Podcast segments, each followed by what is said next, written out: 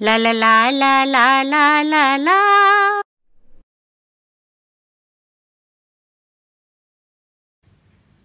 आज मैं आपको उत्तराखंड की लोक कथाओं नामक किताब से एक कहानी सुनाऊँगी।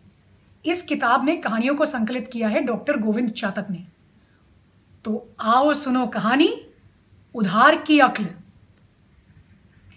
एक गाँव में दिनकू नाम का एक मूर्ख रहता था। अब आप सोच रहे होंगे कि मूर्ख मूर्ख क्या और कैसे है? भाई दिनकू इसलिए मूर्ख नहीं था क्योंकि उसके दिमाग नहीं था या उसकी बुद्धि नहीं थी। पर वो इसलिए मूर्ख था क्योंकि बचपन से लेके बड़े होने तक उसने कभी भी अपनी अक्ल लगाना ज़रूरी ही नहीं समझा।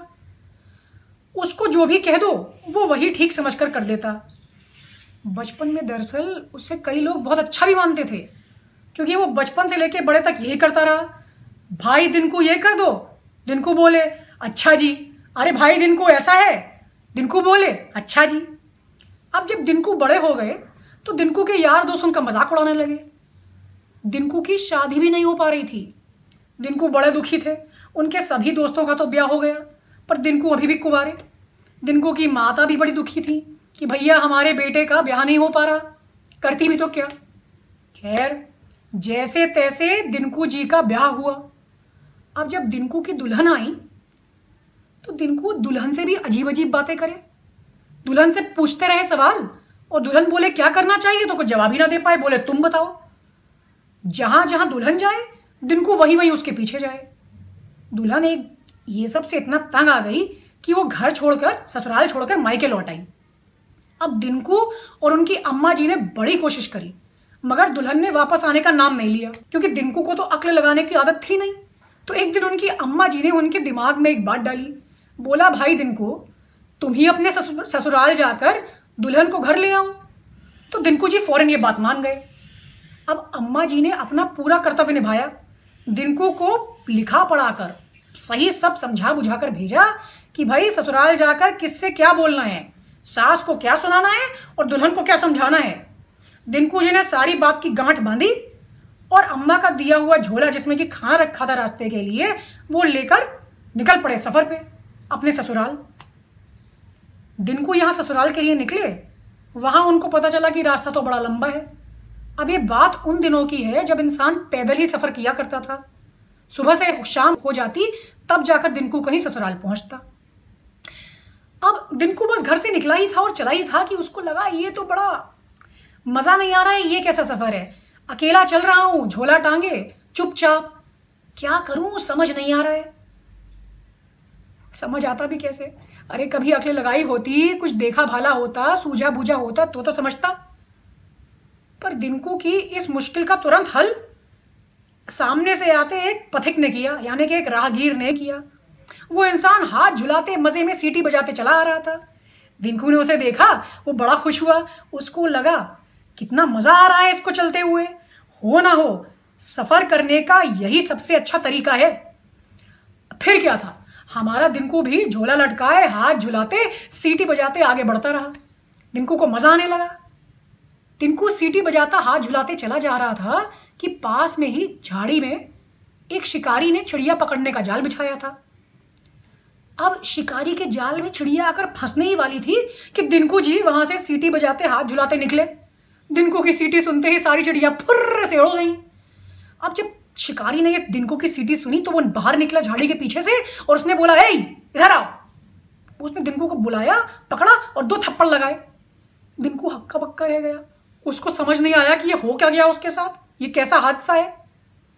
जब उसको होश थोड़ा आया, ठिकाने लगी उसकी अकल तो उसने शिकारी से पूछा, भाई, तुमने हमको क्यों मारा? अरे, हम तो हाथ झुलाते, सीटी बजाते अपने रास्ते जा रहे थे। हमने तुम्हारा क्या बिगाड़ा? तो शिकारी ने उसको बोला, भाई, तुम देख नहीं रहे हो कि मैं झाड़ी के पीछे चिड़िया पकड़ने के लिए जाल बिछा रखा था? तुम्हारी सीटी सुनते ही चिड़िया फुर्र से उड़ गई। अरे, तुम्हें तो एक काम करना चाहिए। डिंकू बोला, क्या करना चाहिए? बताओ, फ़ौरन बताओ और उससे पहले मुझे माफ़ करो। ये मेरी बहुत बड़ी गलती है कि मैं सीटी बजा रहा था। शिकारी ने बोला, तुम्हें राह चलते एक ध्यान रखना चाहिए कि जो जो तुम्हें रास्ते में मिले उसकी मदद कैसे कर सको?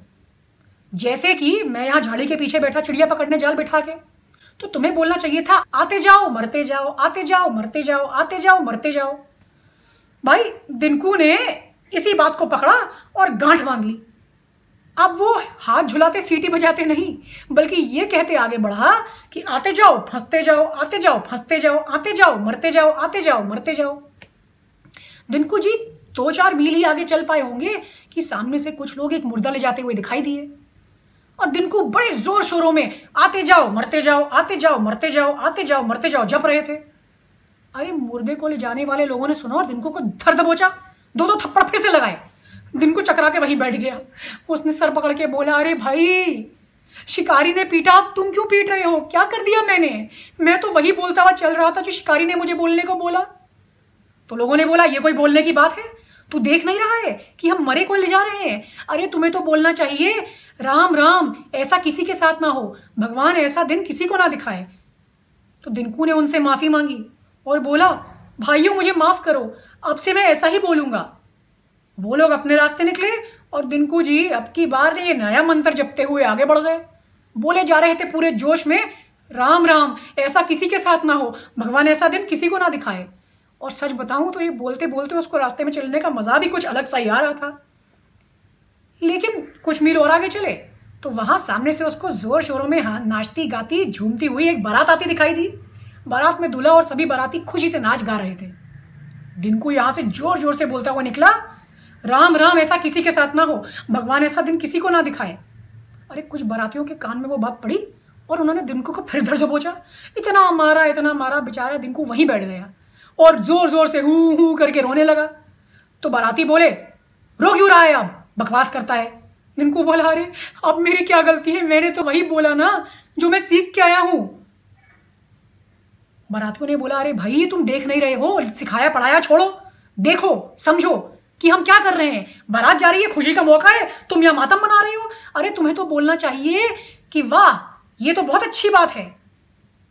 लेकिन दिनकू ने पिट पुट कर पहली बार, सही मौके पर, सही जगह और सही अक्ल लगाई। दिनकू ने यह तय कर लिया कि जो बाकी का सफ़र है, उसको वो बिल्कुल चुपचाप मुँह बंद करके ही तय करना चाहिए। चलते हुए धीरे धीरे तिनकू अपनी हड्डियाँ और दुख संभालते हुए अपने ससुराल पहुँचे।